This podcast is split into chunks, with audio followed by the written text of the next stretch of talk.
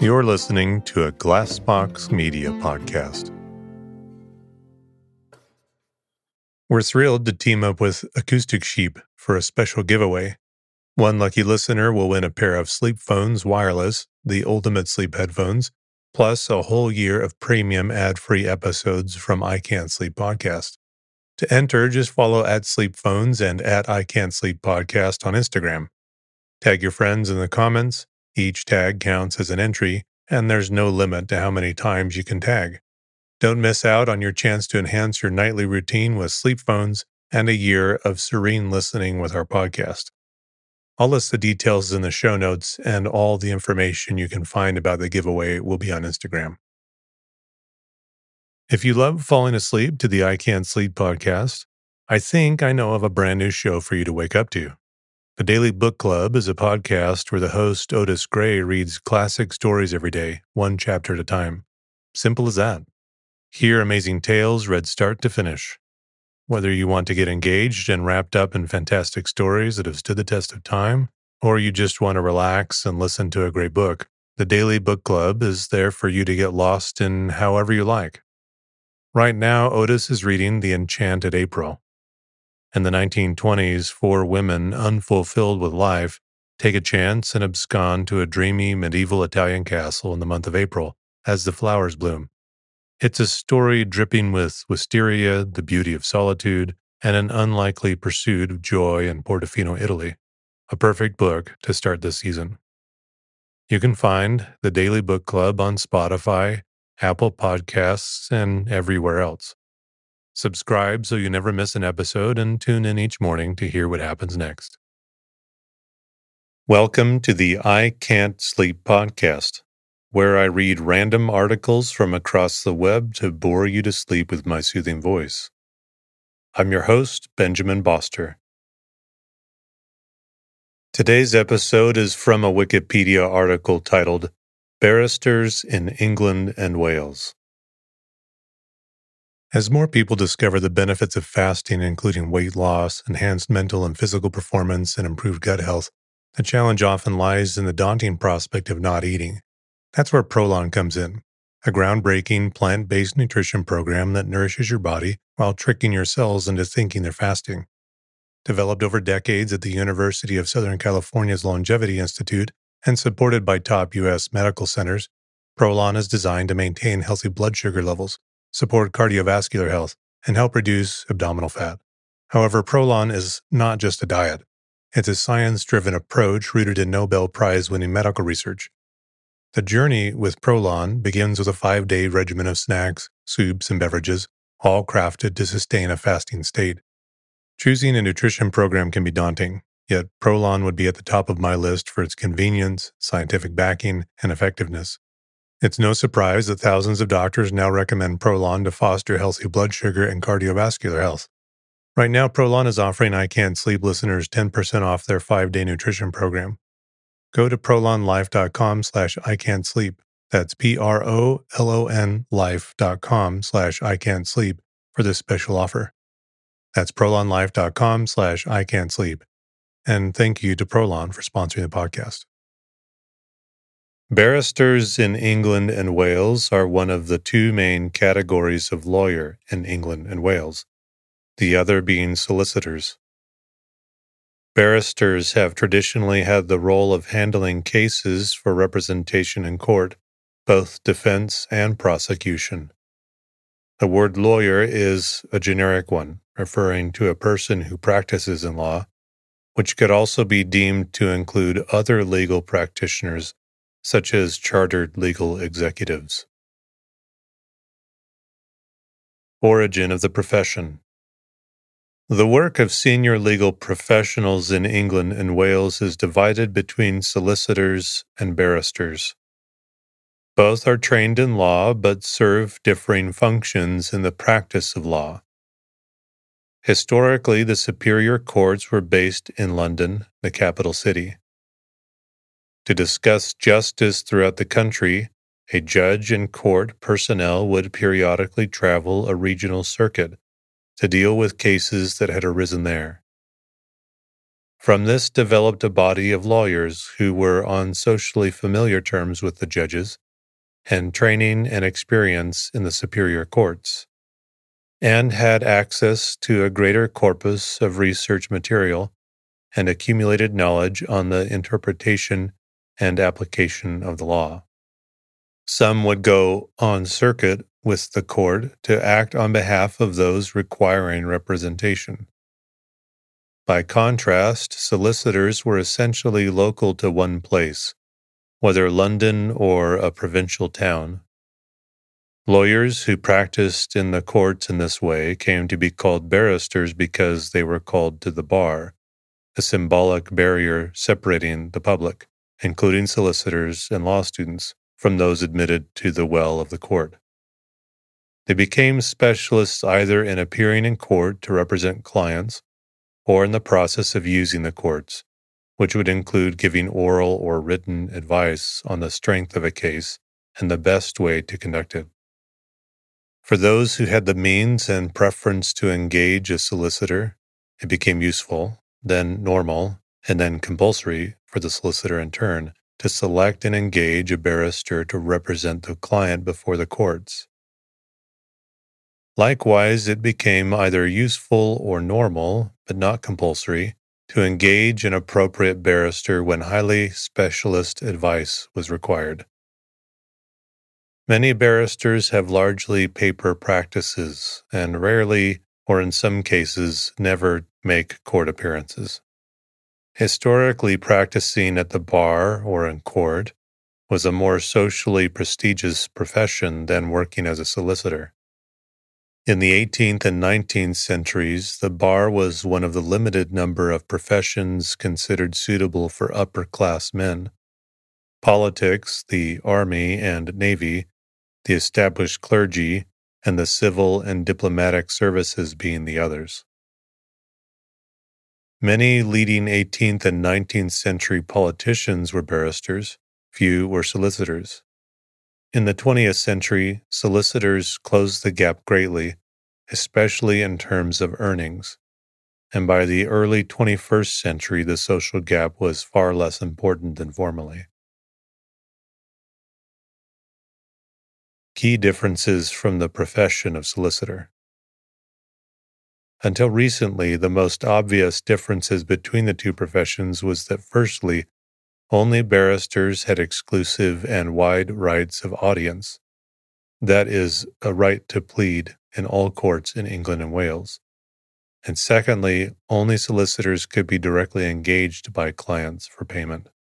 These differences have been eroded by recent deliberate changes, although in many fields of legal practice the distinction is largely retained in practice. Barristers have full rights of audience to appear in all courts from highest to lowest. Solicitors, on the other hand, have traditionally been able to appear only as advocates in the lower courts, that is, the magistrates and county courts and tribunals. The bulk of such work continues to be handled by solicitors. Under Section 17 of the Courts and Legal Services Act 1990, Solicitors with appropriate advocacy experience are entitled to acquire higher rights of audience, enabling them to appear in the superior courts. Solicitors who attain these rights are known as solicitor advocates, but in practice, the number of solicitor advocates exercising their right to do so remains fairly small, and solicitors often continue to engage a barrister to undertake any required advocacy in court. Not only is this division traditional, in higher values civil or more serious criminal cases, it is often tactically imperative to engage a specialist advocate because if one side does not, the other might. Until 2004, barristers were prohibited from seeking or accepting instructions, that is, being hired, directly by the clients whom they represent. The involvement of a solicitor was compulsory. The rationale was that solicitors could investigate and gather evidence and instructions and filter them according to the interests of the client before presenting them to the barrister. In return, the barrister being one step removed from the client could reach a more objective opinion of the merits of the case, working strictly from the evidence that would be admissible in court. In addition, being less involved in the current affairs of clients, including many matters that might never come to court, barristers had more time for research and for keeping up to date with the law and the decisions precedent of the courts. Theoretically, this prohibition has been removed. In certain areas, but not crime or conveyancing, barristers may now accept instructions from a client directly, direct access. Only a solicitor, however, may undertake any work that requires funds to be held on behalf of a client. A barrister is in principle required to act for any client offering a proper fee, regardless of the attractions or disadvantages of a case and the personal feelings of the barrister towards the client. This is known as the cab rank rule, since the same rule applies to licensed taxicabs. Modifying conditions include that the barrister is available to take the case and feels competent to handle the work. A barrister who specializes in, for example, crime is not obliged to take on employment law work if he is offered it. He is entitled and even obliged to reject a case which he feels is too complicated for him to deal with properly. Manner of work Barristers work in two main contexts in self employed practice, formerly known as independent practice, or in employed practice, i.e., salaried. Most barristers are in self employed practice, but operate within the framework of a set of chambers. Under a tenancy agreement, they pay a certain amount per month, rent, or a percentage of their incomes, or a mixture of the two, to the chambers, which provides accommodation and clerical support including the crucial function of booking and sometimes of finding work.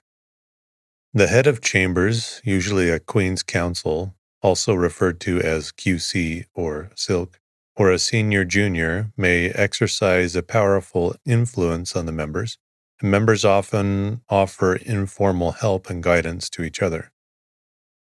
They are not liable for each other's business as partners are, Members of the same set of chambers may appear on opposite sides in the same case. Each barrister remains an independent practitioner, being solely responsible for the conduct of his own practice and keeping what he earns. He does not receive a salary from anyone. A barrister in independent practice will be instructed by a number of different solicitors, professional clients, to act for various individuals government departments, agencies, and companies, lay clients. By contrast, an employed barrister is a barrister who works as an employee within a larger organization, either in the public or private sector. For example, employed barristers work within government departments or agencies such as the Crown Prosecution Service, the legal departments of companies, and in some cases for firms of solicitors.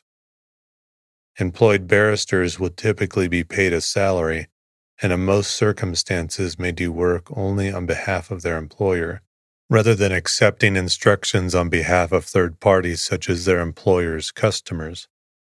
They remain subject to the Bar Council's Code of Professional Conduct, and their advice is entitled to professional privilege against disclosure. New entrants to the employed bar must have completed pupillage in the same way as those in independent practice. The Bar Council produces exhaustive guidance regulating the way in which both groups operate, although in 2006 some of the regulatory authority was passed over to the Independent Bar Standards Board. In 2011, there were around 12,000 barristers in independent practice, of which about 10% were QC. A further group, about 3,300, were employed in companies as in house counsel, or by local or national government, or in academic institutions. Appearance and forms of address. The appearance and form of address of a barrister is bound by a number of conventions. A barrister's appearance in court depends on whether the hearing is robed or not. In England and Wales, criminal cases in the Crown Court are almost invariably conducted with the barristers wearing robes, but there is an increasing tendency in civil cases to dispense with them. The vast majority of county court hearings are now conducted without robes, although the traditional attire continues to be worn in high court proceedings. At a robed hearing, barristers wear a horsehair wig, an open black gown, dark suit, and a shirt with strips of white cotton called bands or tabs worn over a winged collar instead of a tie. Female barristers wear either the same shirt or a special collar which includes the bands and tucks inside a suit jacket. QCs wear slightly different silk gowns over short embroidered black jackets and striped trousers. Solicitors wear a black gown of a distinct style, wing collar and band, and a wig. The question of barristers and judges' clothing in the civil courts was the subject of review, and there is some pressure to adopt a more modern style of dress, with European style gowns worn over lounge suits. Guidance from the Bar Council has resulted in robes being worn for trials and appeals in the county court more than formerly. In court, barristers refer to each other as my learned friend. When referring to an opponent who is a solicitor, the term used is my friend, irrespective of the relative ages and experiences of the two. In an early generation, barristers would not shake hands or address each other formally. The rule against shaking hands is no longer generally observed, though the rule regarding formal address is still sometimes observed. At Gray's Inn, when toasting other barristers, a barrister will address another only by surname without using a prefix such as Miss. Regulation Beginning in January 2006, Standards for admission to the bar and disciplinary proceedings are administered by the Bar Standards Board, BSB, a regulatory board of the General Council of the Bar. The BSB is not legally separate from the General Council of the Bar, but it is set up so as to be independent of it. Previously, barristers were governed by the General Council of the Bar and the individual inns of court. There are four inns, all situated in the area of London close to the law courts in the Strand. Gray's Inn is off High Holborn, Lincoln's Inn off Chancery Lane, the Middle and Inner Temples, situated between Fleet Street and the Embankment. The inns provide a social and professional hub where barristers and jurists can meet. They comprise a grand hall where barristers dine and attend social functions, and include an extensive library. Several rooms are available for conferences and a place for trainee barristers to engage in advocacy practice. Two of the inns have chapels, and Middle Temple and Inner Temple share Temple Church. All four inns are set in well tended gardens and are surrounded by chambers, often organized in courtyards and squares. Direct public access to barristers. Members of the public may engage the services of the barrister directly under the public access scheme. A solicitor is not involved at any stage.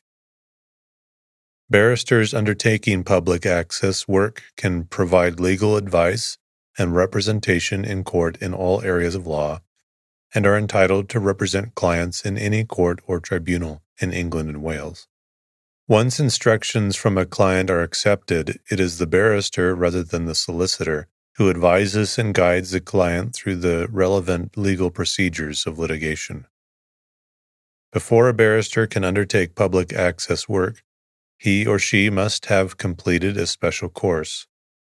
At present, about 1 in 20 barristers has so qualified. Licensed access is a separate scheme available to certain nominated classes of professional client. It is not open to the general public.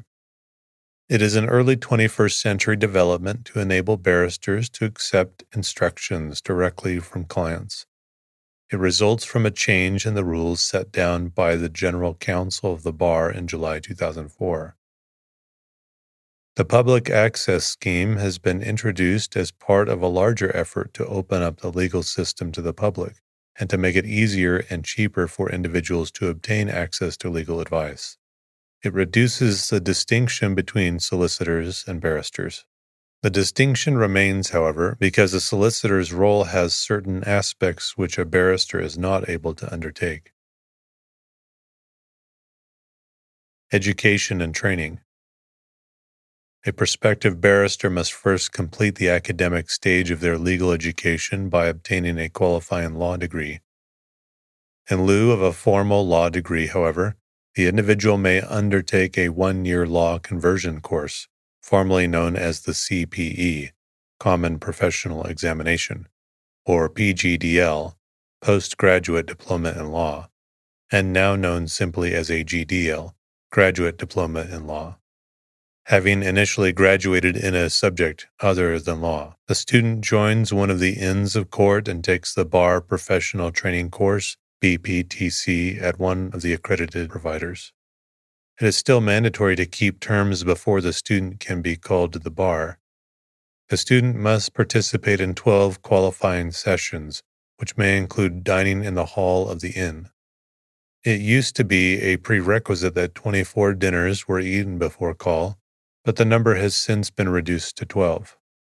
Dining credits are available for participating in specified training events, e.g., a weekend at Cumberland Lodge organized by one of the inn's credits attendees with three dinners. It is also possible to double dine on various special occasions, by which the student is credited with two sessions. The origin of this date from the time when both students and practitioners dined together Students learned elements of their education from their fellow diners and from readings given by a senior member of the inn, master reader, after the meal. Generally, in order for the dinner to count towards the 12 required, the student must remain seated until after coffee has been served. Often, moots, legal debates arguing for or against a point before a national appellate court, are held in the hall afterwards. At the successful completion of the BPTC, where continuous assessment as well as examinations are now the rule, and completion of the requisite number of dining nights, students are entitled, subject to various formalities, to be called to the bar at a ceremony in their inn. This is conducted by the masters of the bench, or benchers, who are generally senior practicing barristers or judges. Once called to the bar, the new barrister has a choice whether or not to pursue a career in practice. As there are far more applicants for tenancy in barristers' chambers than there are places, many barristers are unable to obtain a tenancy and choose to go into commercial or academic work. Those choosing not to practice continue to be recognized as barristers, although may not provide legal services under this label and remains subject to some limited regulation by the Bar Standards Board. One who wishes to become a practicing barrister must first obtain a pupillage. This is a competitive process which involves some 4,000 students applying for some 300 places each year. The online pupillage application system, Pupillage Portal, formerly known as OLPAS, enables applicants to submit their details to up to 12 barristers' chambers. The pupillage portal system is used by most chambers to recruit their pupils. Many, however, do not, and such chambers must be contacted directly by applicants. There is no limit to the number of non OLPAS chambers that an applicant can contact. Such chambers' recruiting deadlines broadly mirror those of the pupillage portal sets. Pupillage consists of a period of 12 months, where the pupil studies with and under a practicing barrister of at least five years' experience. The time is traditionally served in two six month periods under different pupil masters. Three month periods are becoming increasingly common, usually in the same chambers. Traditionally, the pupil was paid nothing and could earn no fees until the second six month period, when he or she was entitled to undertake work independently. All sets are now required to pay their pupils a minimum of £12,000 per year. Some pay considerably more than that, although others have applied for exemption and do not guarantee any income. The bar is a highly varied profession, both in terms of the specialism or otherwise of individual sets of chambers and in the financial rewards available. For sets doing predominantly publicly funded work, earnings are low for new practitioners. In more specialized areas serving private clients, such as commercial, tax, or chancery work, earnings are far higher and at least comparable to those of similarly experienced solicitors in big city firms. After pupillage, the new barrister must find a seat or tenancy in a set of chambers.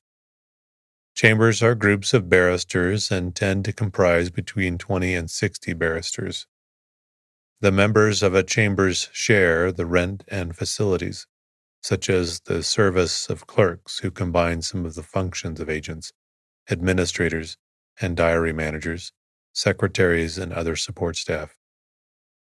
Most chambers operate a system whereby the members contribute to these common expenses by paying a certain percentage of their gross income. However, there is no profit sharing as in a business partnership. Individual barristers keep the fees they earn beyond what they have to pay towards professional expenses. The bar remains a highly individualistic profession, and earnings vary widely from some newly qualified, usually criminal juniors, who are lucky to earn £25,000 per year, to the top Queen's Counsel, QCs or silks as they are known from the silk gowns, making well in excess of £1 million a year, with a handful of tax and commercial QCs reported to earn more than £2 million a year. Although not all barristers practice from the inns, for reasons such as the limited amount of space available. The majority still practices from chambers. The names placed on boards at the entrances of many of the staircases of the buildings within the inns are the names of the tenant barristers, and occasionally distinguished members now prominent in judicial or political life, practicing from the chambers in those buildings. Popular culture. Some of the principles and traditions that have given the profession its unique character have been caricatured in John Mortimer's Rumpole of the Bailey Tales and the television episodes based on them. Novelist Caro Fraser also wrote a popular series of books about a fictional series of barristers' chambers called Caper Court. In television, the bar was popularized by actor John Thaw's portrayal of the title character in Kavanagh QC. Peter Moffat, who created Kavanagh QC, also later created a further television series about barristers called Silk, in reference to the silk gowns of Queen's Counsel and North Square.